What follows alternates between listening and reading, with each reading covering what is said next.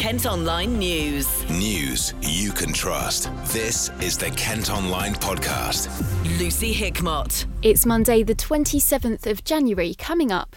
Government urge not to use Huawei for 5G network. Effectively, will have taken back control from Brussels at the risk of only handing it over to Beijing, and that would not be an improvement. Hundreds of trees cut down to stop flooding. If the dam was to fail, it would cascade down into Maidstone at quite a rate, and there is genuine risk to life and to property. And Gillingham boss reacts to draw against Rochdale. We scored two goals from routines that swapped on the training ground and we missed a set to win the game. Kent Online News. A Kent MP is urging the government to consider using other suppliers for its 5G network instead of getting Huawei involved. Ministers are expected to make a final decision tomorrow on whether to approve the tech giant's equipment. America fears there are security risks because of the firm's links to the Chinese government. Tonbridge and Malling rep Tom Tugendhat was chair of the Commons Foreign Affairs Committee in the last Parliament. He's been speaking to Sky News. This is an important question and it's a difficult one because there are implications for UK business on this. Uh, delays to 5G will cost us, uh, and there's no doubt about it. There is, however, a pretty clear way of looking at this, amongst others. Can you imagine a British company having the same access to China's telecoms? Huawei is, first of all, connected uh, much more intimately to the Chinese state than any of these other companies connected to their respective uh, governments. In fact, most of them are not connected at all. Uh, and the second reason is the Chinese state doesn't operate the same principles of uh, rule of law or indeed civil rights that the other countries do. Another reason, of course, is that Huawei has already been linked uh, to various espionage uh, accusations in places like Uganda and Tanzania, and some other countries have been reputed to have installed Huawei kit that has since been sending packets of information back to Shanghai it's not really surprising to say that China has been uh, looking to collect uh, intelligence on uh, market sensitive equipment and to develop a very advanced form of corporate espionage over the last 10, 15 years. We know that. That's not really a secret. Uh, and they've been pretty successful at it, frankly. If you look at uh, many of their latest generation fighters, for example, they look remarkably like uh, planes that were developed in the United States. But if you look at the way that Huawei is seeking market dominance, no, that's not unusual. Other companies do do that. But the difference is Huawei is not interoperable, whereas Ericsson or Nokia or indeed Cisco, Samsung, Fujitsu, or many others actually allow a sort of plug and play model, if you like, where they can work with other systems. Huawei does not.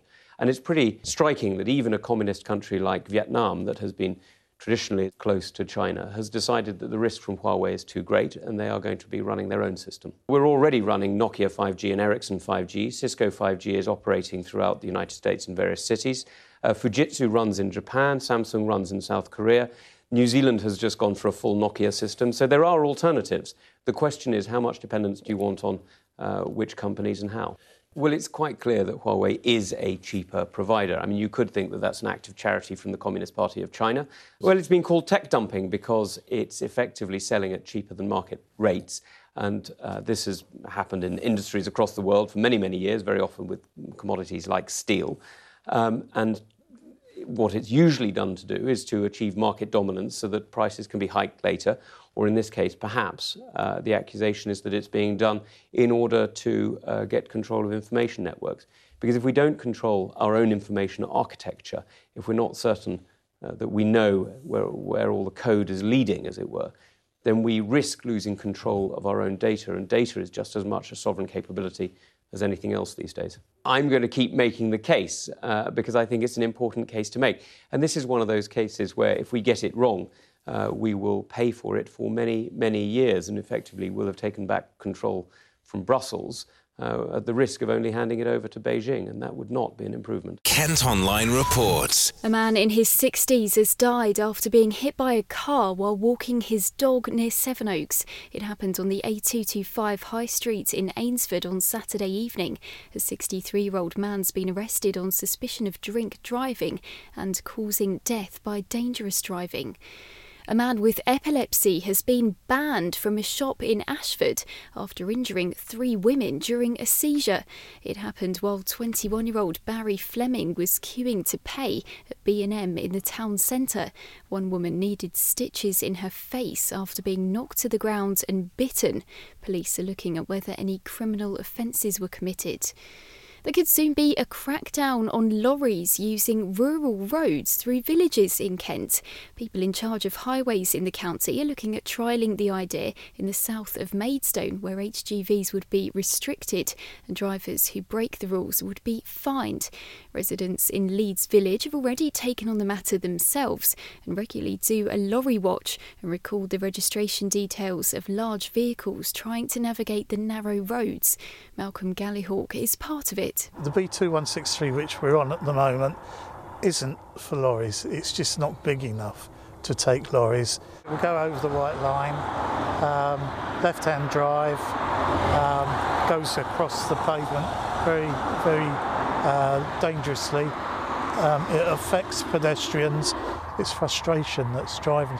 We're all community minded and um, we all talk about it and we feel this is the only way of um, bringing it to notice. The access is very poor, as you might know, on this road, and the other route is to come on the major route through Willington Street, junction 9, um, and then come through Langley. But equally, Langley doesn't want um, lorries going through that section. There isn't a great deal of alternative. You can watch a video report on this at kentonline.co.uk. Kent Online News. A Border Force officer's been arrested in Folkestone as part of an investigation into the alleged supply of ecstasy tablets. The 40 year old was questioned over the weekend by officers from the National Crime Agency's Anti Corruption Unit on suspicion of supplying Class A drugs and misconduct in a public office. He's been released on bail. Firefighters have had to cut a person free from a van following a crash on the M20. Two vehicles collided between Aylesford and Maidstone just before 7 this morning, and the person was looked after by paramedics. The crash added to other problems on Kent's roads, including emergency repairs, which caused huge delays on the M2 at junction 5 for the A249 and Sittingbourne. Hundreds of trees are being cut down at a park in Kent as part of major work to prevent devastating flooding. Experts say it could be really dangerous if the dam at Mote Park in Maidstone were to suffer a serious breach. More than £1.5 million is being spent on reinforcing the structure. Alan Frith is the park manager. The trees that are there are all self seed trees. None of these trees are planted, they're all trees that have self seeded and grown on the dam. Um, and structurally, that doesn't make the dam any stronger. Um, and the dam actually, you know, regardless of whether the tree's on it or not, it is not a sound structure. Um, if the dam was to fail, uh, it's you know we've been we've been informed that it would it would cascade down into Maidstone at quite a rate, and that there is genuine risk to life and to property. So we've we've not really actually got any option. We have got to undertake this work. It is it's sort of serious stuff. I mean, we only have to look at issues um, and, and, other reservoirs where you know these flooding events have occurred, like Whaley Bridge, um, and you, you, you can sort of there you can see just how how dangerous that was and how much of a risk that was that this you know this could happen, and there you know although unlikely, there is a genuine possibility that this lake could overtop, and if it did overtop, then we'd be in that similar position. So yeah, it is it is very important. We are removing uh, a number of trees, but it is worth bearing in mind they are all self-seeded trees. These are not planted trees. They're, um, they're it's generally uh, scrub. Um, but every tree that's that is taken out, uh, regardless of whether it's a large tree or a tree that's sort of three foot tall, will be replaced. So for every tree that's removed, there is a replacement tree, and all the replacement trees will be planted as specimen trees that will be standing 12 feet tall when they actually go into the ground. All wood on this site remains on this site, so we never lose any of the wood. So all of the trees that come down are being kept on site. The small branches will be chipped up, which you can sort of hear in the background at the moment, and they will go onto footpaths um, and onto beds, etc.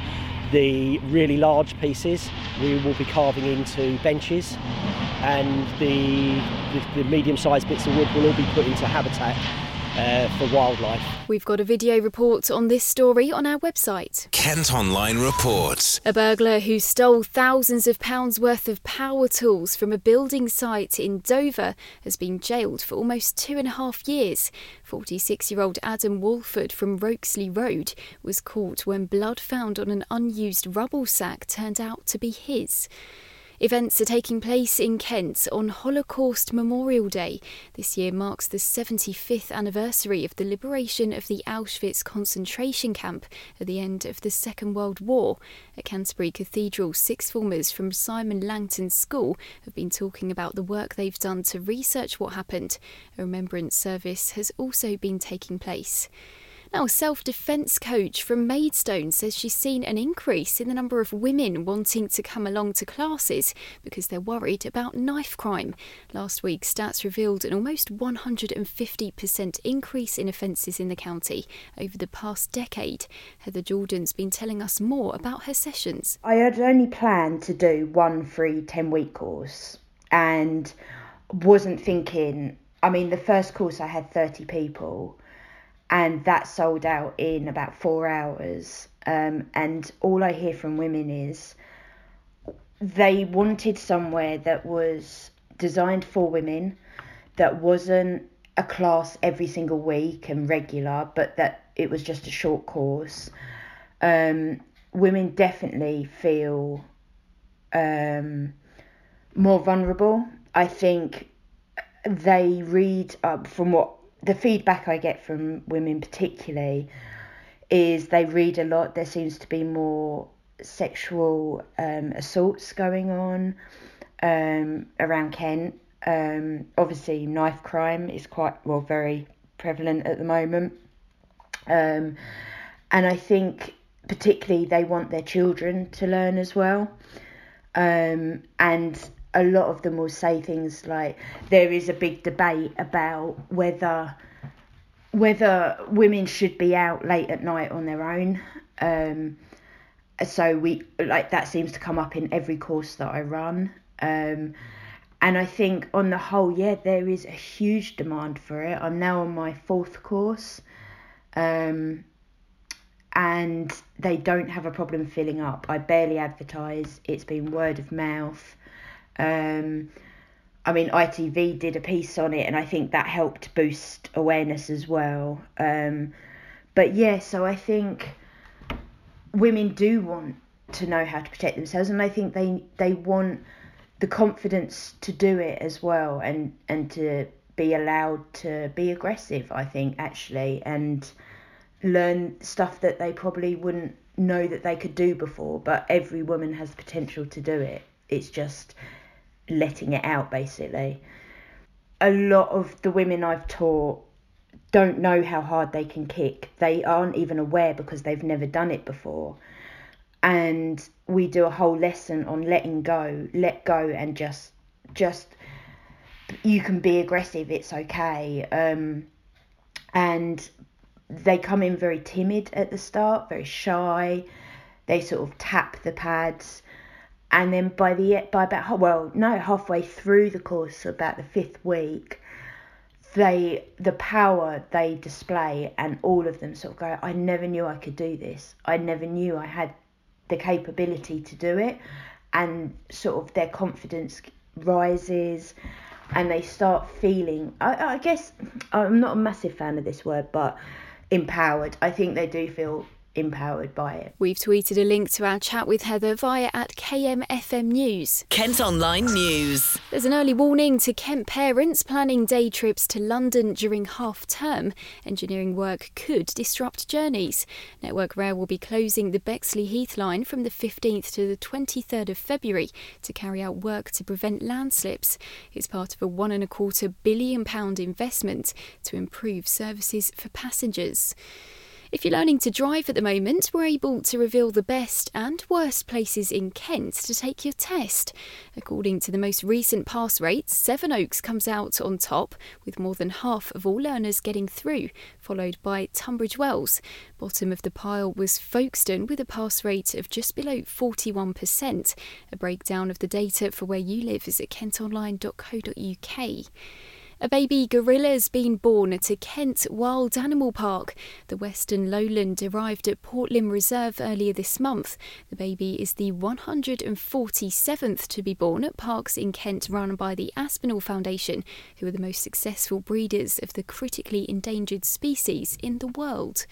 And Tom Jones is going to be performing in Kent this summer. The voice coach will be at the Hop Farm in Paddock Wood in July. Tickets go on sale on Friday. Kent Online Sport. Football and Gillingham have managed to continue their unbeaten run in League One. They drew 2 all at Rochdale over the weekend to make it nine games without a defeat. John Akinde made his debut after signing from Lincoln City. Boss Steve Evans has been giving us his thoughts on Saturday's match. Well, I don't think we've been at our best today, but we still dominated the first half for long, long spells. Um, we get ourselves in, in front, good finish. Sorry, we, we go behind to a penalty. I'm not sure there's contact. I'm not sure it's in the box. So I need to look at both. Um, but you have to deal with that. It's, it's poor defensively from, from our right side. Um, but we get back in the game. Great delivery, great header from Jordan. And then we, we turn around, we perhaps should turn in front. Second half we come out. They've stepped it up a little bit. We're not quite there. And then we had a little spare and we get the goal, long throw in. Big John gets up, Heck flicks it on him. Jordan arrives like he does and scores a good goal. And, and then defensively we're really poor again on the right side. We don't win the header. We don't match the runner. And, uh, and then I think, in fairness, the game's gone a bit end to end thereafter. And then we miss an absolute sitter to win. You, if you're off striker at League One level, you need to put it in the net with five minutes to go. Well, I think it's two points dropped. I think we give a suicidal penalty away. If it is a penalty, you know, reserve judgment on that. We give a poor second goal away. We score two goals from routines that swapped on the training ground, and we miss a sitter to win the game. I think second half they started a little bit better than us, but we grounded way into the game. We had a little flurry of activity around their box, a few set plays. We got the breakthrough, a great finish with Jordan. And I think one control for 10 minutes, 15 minutes. We got them on the back foot. We scored a third one, it's over. But they make the changes. Changes is made five seconds, and we don't win a header against Abraham. And, and he's going to win headers. We don't track the runner. Again, that's come from our right side. We don't track the runner. The boy scores, and then I think, as I said, the game's got end to end. But then we listen. You make a chance at League One level with five minutes to go away from home, and you're fighting for a cause. I don't care what anyone says. You have to score. That's your bread and butter. And it, it wasn't a surprise we didn't score. So there we go. The Gills are currently 14th in the table. Elsewhere, it was a better weekend for Dartford, who've kept themselves within touching distance of the playoffs in the National League South. They beat Dulwich Hamlet 1 0 on Saturday thanks to a first half goal from Darren McQueen. Matt spoke to Dartford manager Steve King after the game. Your thoughts on that one? You deserved that three points, didn't you? Yeah, of course. First half performance was the one we should have gone in for a 4 1 up, in my opinion. They've had one good chance where AJ's made it at the back post. Other than that, um, um, the chances we've had, the keeper's called off, pulled off one of the best saves I've seen down here since I've been here. Uh, and then Heidi's had another chance, and uh, uh, but um, Jacobs had another chance where they both got in the way of each other on the six yard box. So we should have been more comfortable, like 2 3 4 0, 4 1 to the good at half time. Second half, the, the manager's always going to have a go at them. They're always going to come out. The, the game's going to change a little bit, and then obviously they throw caution to the wind and gamble a lot, and we sort of just see the game out really without too much, little few hairs and scares. But yeah, could have had Elliot could have added to it again in the Mm. keep. If he looks up and squares that, Darren McQueen's got a tap in at the back post. He's just standing there. But you know, a goal, a goal scorer in, in goal scoring form is just going to see the goal and want to hit the target. So, um, like I said, their keepers had two two fantastic saves. Uh, I'm not sure AJ's had loads to do, but he's he's come and caught stuff, been demanding. He's, he's, he's done all right. Second half, did you think you, you sat too deep? Did you invite a bit of pressure or, or not, or being too harsh on them? No, um, I think they're a bit tired. Uh, I must admit they're tired. They've put a lot into these games. You know, when you're chasing to try and catch everybody else, it zaps more out of you. Um, we, we have done that the last couple of games, sat a little bit deep instead of taking the, the game to the front foot. And that's that's all right to do that, but you, if you get two or three nil up from the first half, then you have let people come and plan the counter attack. Um, so yeah, a little bit disappointed from that, a little bit thing, but listen, that I can't ask for no more. They've given everything to me since I've come through the door. I think that's what's that, eight, nine wins, fourteen games, fifteen games. I don't Yeah. know, it's something like that. But, so I'm not going to. If I take back to when you first came in, you said we were win, draw, loss, win, draw, loss. Have you moved on now? Are you better than that now? Oh yeah, we are better than that, and, and we've got we've got we found a system that I wasn't going to play when I first come through the door. you know, I like wingers. But we found a system that works, and it's been working and working and working, and it's it's not like we're pinching games one 0 We're making good chances in games to go on beyond that. Um, we just haven't taken them today, but yeah, we've we we we're we're well in transition of what we're doing. And in cricket, New Zealand international Matt Henry is going to be returning to Kent for the first seven matches of the County Championship. The 28 year old first played for the club in 2018, taking 75 wickets in just 11 games. That's it for now, but for more news throughout the day, you can head to kentonline.co.uk. News you can trust. This is the Kent Online Podcast.